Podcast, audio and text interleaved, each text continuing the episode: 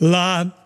Larararara. Quem conhece essa música do grande rei Roberto Carlos? Todos estão surdos. Mas por que, André, você começou com essa música? Porque o tema de hoje é audição. Estamos todos quase surdos. Então tome conta da sua saúde auditiva. Você cuida? Você sabia que quase 500 milhões de pessoas habitantes desse planeta Terra têm algum problema auditivo? Pois é. É uma das deficiências que mais estão afetando. Pode ser genético, pode ser por uso inadequado, falta de saúde auditiva. Você escuta aquele som no talo? Pois é, meu querido. Então escute até o fim, porque várias respostas estão nesse podcast. Porque eu chamei um especialista, o doutor dos doutores, um otorrinolaringologista. Mas antes, Billy, entra a vinheta.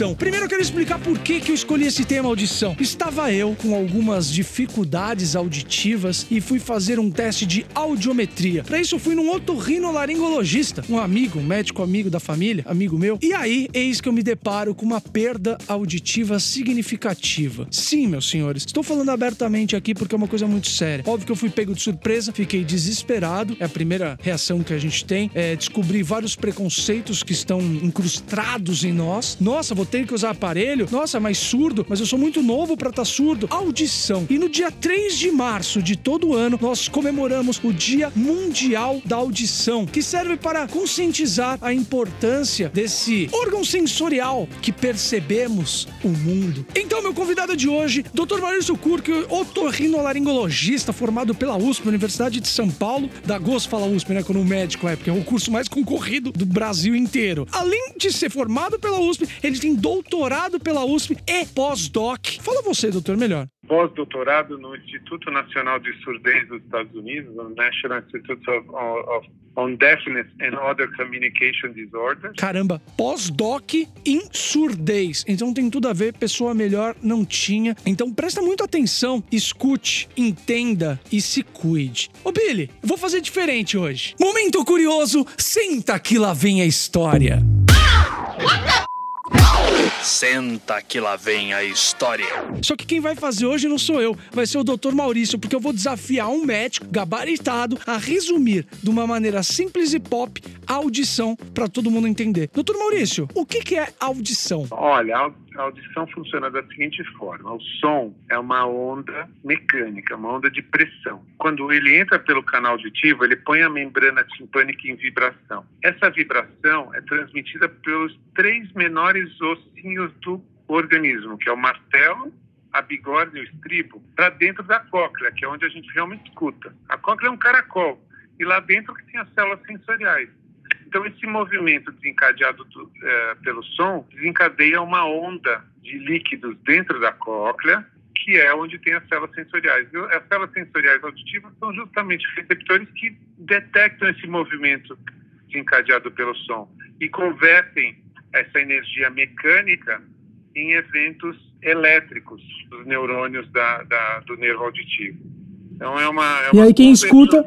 Então, na verdade, tudo isso é uma mecânica, um mecanismo para receber o áudio, codificar para mandar impulsos elétricos pro cérebro. Quem escuta mesmo é o cérebro. É, o nervo. Na verdade, é, é, é, um, é um- o órgão auditivo é um conversor de energia. Ele Ah. converte a energia mecânica do som em energia elétrica. Que nem um microfone. Que nem um microfone. É exatamente como um microfone. O nosso ouvido é um microfone, só que natural. Sem dúvida. Exatamente. O nosso ouvido nada mais é do que um microfone que transforma as ondas em impulsos eletromagnéticos e vice-versa. Os 13 mil receptorezinhos lá, eles não só recebem só, mas como eles também emitem impulsos. Olha que legal. Sabia disso, B? Nós temos um microfone no nosso ouvido. Moleque! Então vamos começar. Existem vários, várias dúvidas, né? Usar hastes flexíveis, porque eu não vou fazer propaganda de graça aqui pra Johnson, dona do cotonete. É certo usar? Não é? E a cera? Eu só consigo ter perda de audição com excesso de barulho? A sujeira também interfere? Que é um barulho? É acima de quantos decibéis? Quanto tempo nós, nós podemos ficar em contato com, com determinado ruído? A altura do ruído, no caso? Quando eu tenho uma perda de audição, eu consigo revertê-la ou não? Não. Usar aparelho é coisa só de velho, porque existe o inconsciente coletivo, né? Hã?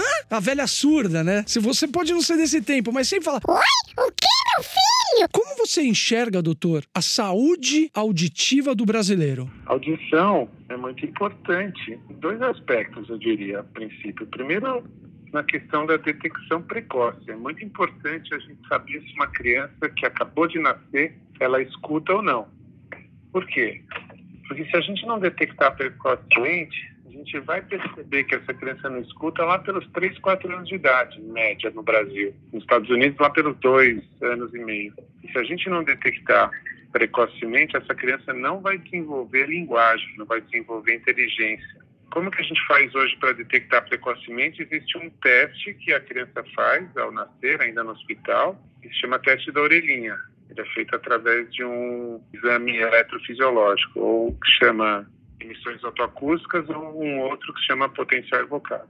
Isso a gente consegue saber se a criança escuta bem ou não. Mas peraí, doutor, o SUS, a rede pública de saúde, cobre esse exame? É, é, existe uma lei para isso? É de extrema importância, né? É, é, lei hoje, é obrigatório toda criança que nasce ser é, triada para perda auditiva. Esse foi o projeto de lei na gestão do Lula e é obrigado a ser pago pelo SUS, sim.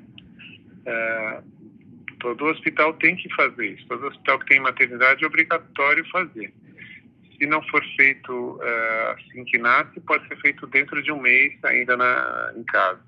Doutor, eu vi um dado aqui, de acordo com a OMS, a Organização Mundial da Saúde, que 60% dos problemas é, auditivos poderiam ser premeditados na infância. É verdade? 60%? Eu não, eu não sei se. É, bom, o que dá para a gente evitar é fazer uma, uma triagem neonatal bem feita, né, para que a mãe tenha uma gestação é, boa, evitar a contaminação. É, com os agentes infecciosos que podem causar perda auditiva, mas eu diria que a maior parte dos casos de surdez congênita são genéticos, né? Ah, hoje, a gente consegue, é, hoje a gente consegue detectar através de testes genéticos qual a causa dessa perda, né?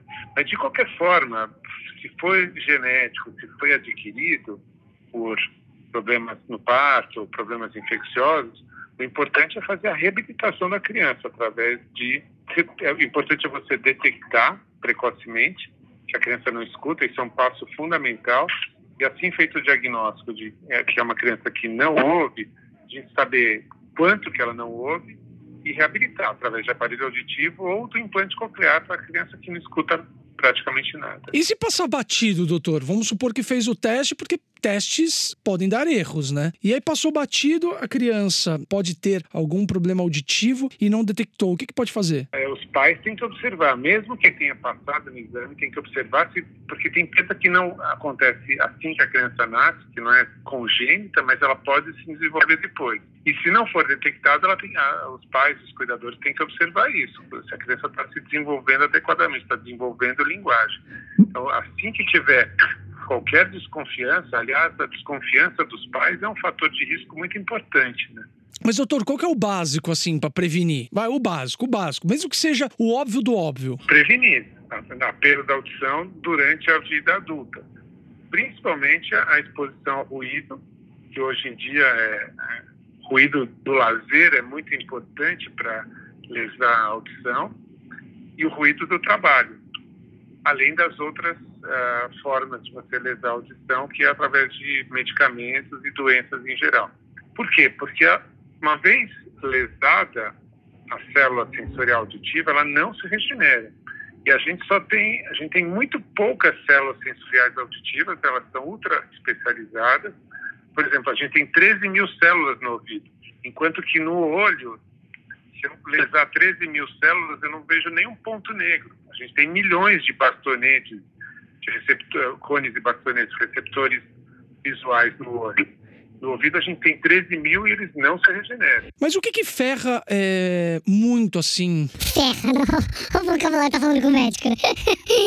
Mas o que que destrói a audição? O fone, por exemplo, doutor, porque eu vi que nesse período de pandemia é, nunca se vendeu tantos fones de ouvido. As pessoas estão forçando um machucado na, nas, nas suas orelhinhas? É, sim, a, a lesão induzida por uh, ruído por causa dos fones, por causa de concertos, não vamos falar de pandemia agora que não está tendo, mas os shows são é um absurdo, né? Porque o som é super alto e, e, não sei se você sabe isso, André. Acho que a gente comentou da metade do show para cima, para frente, o engenheiro de som dobra a potência do, do, do som porque todo mundo já está um pouquinho mais surdo naquele concerto.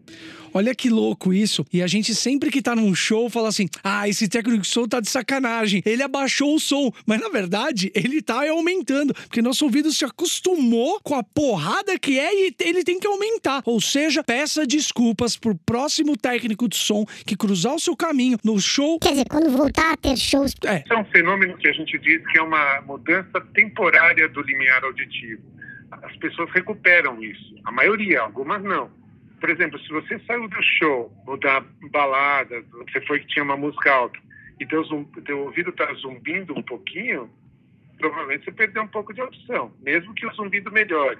Você saiu com o ouvido abafado, um pouquinho da audição você perdeu ali. Hastes flexíveis, doutor, faz mal? Eu posso ter perda de audição por causa do, do cotonete? É, nas caixinhas das hastes flexíveis com, com, com algodão na ponta, está escrito para não colocar no ouvido.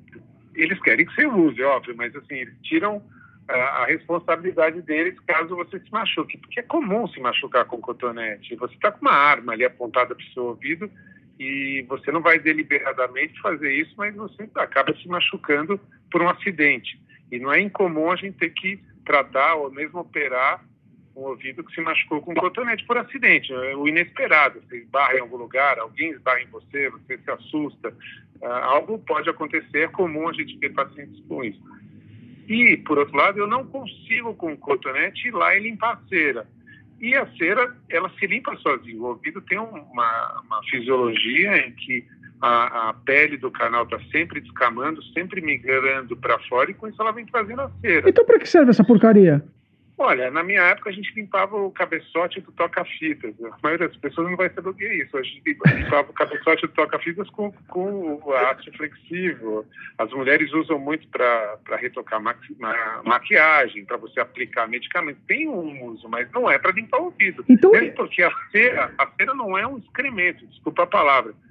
A cera é uma, é uma substância produzida por esse local inóspito, que é o canal auditivo, para proteger. Ela, ela impermeabiliza o canal, ela tem enzimas, tem anticorpos, mas principalmente tem um pH bastante ácido. Tudo isso para proteger essa região escura e úmida que é o ouvido. É, então, então vivendo aprendendo, né? Acabei de descobrir que as hastes flexíveis são grandes vilões que servem para limpar cabeçotes, ou seja, um outro tema para um minutinho, né? Vamos fazer sobre fita cassete para você que não conhece o que é isso. Esse objeto de outro planeta. E que nós temos nos nossos ouvidos mecanismo autolimpante. Cara, que bizarro. É um autolimpante. A descamação epitelial está sempre migrando para fora. Existem doenças genéticas que fazem com que a migração epitelial não seja para fora, seja para dentro e cria-se uma doença aí, que vai detonando o ouvido externo e pode detonar os mecanismos de transmissão do som. Você tinha me perguntado se a cera seria uma causa de perda auditiva? É, no momento que se ela acumular, é, só 4% da, da população tem necessidade de vir ao otorrino para limpar a cera, porque ela acumula, o resto da população é, é autolimpante. Mas a cera, é, ela só passa a ser um problema auditivo quando está entupindo. Ela não é uma causa de perda auditiva sensorial, com a, com a, lesão das células sensoriais. É uma coisa mais externa.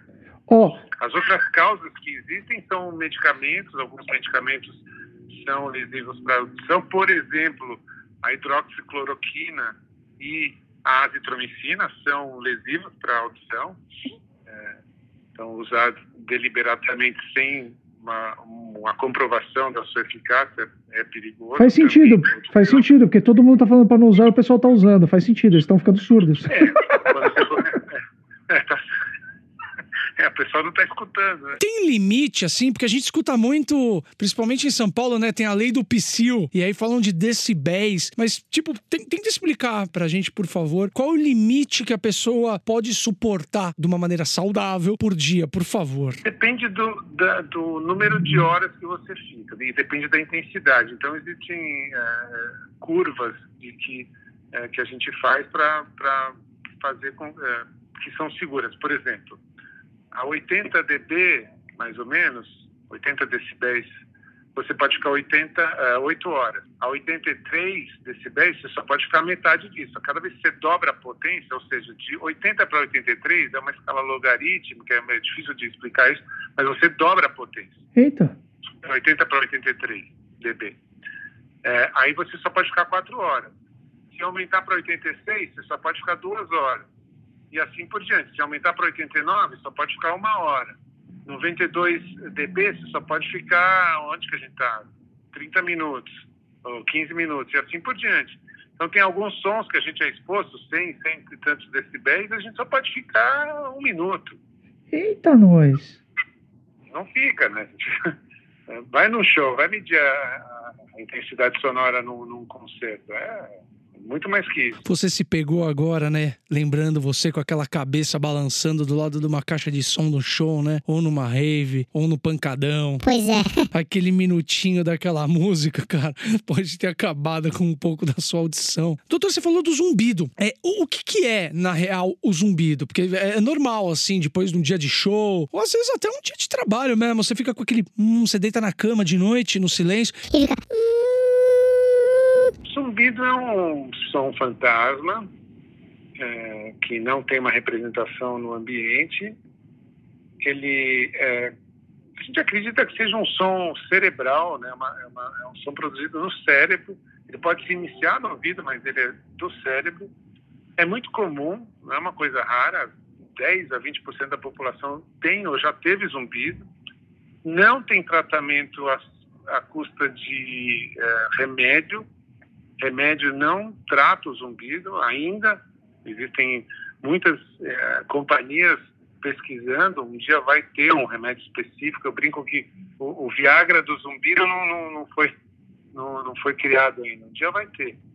É, e é uma, é uma. A gente ainda acredita que seja uma coisa similar ao, ao membro fantasma. Então, você tem uma perda da audição, às vezes até oculta, a gente não consegue ver no exame de audiometria, mas ela existe é, e o cérebro cria um som para continuar sendo estimulado. É, a, a, aproximação que a gente tem ao, ao, ao, ao, cuidado do zumbido não for feito adequadamente, ele pode se perpetuar. Então tem que ser feita uma, uma consulta adequada, longa, se perguntar vários fatores, ver o que está acontecendo, ver qual que é uma possível causa desse zumbido.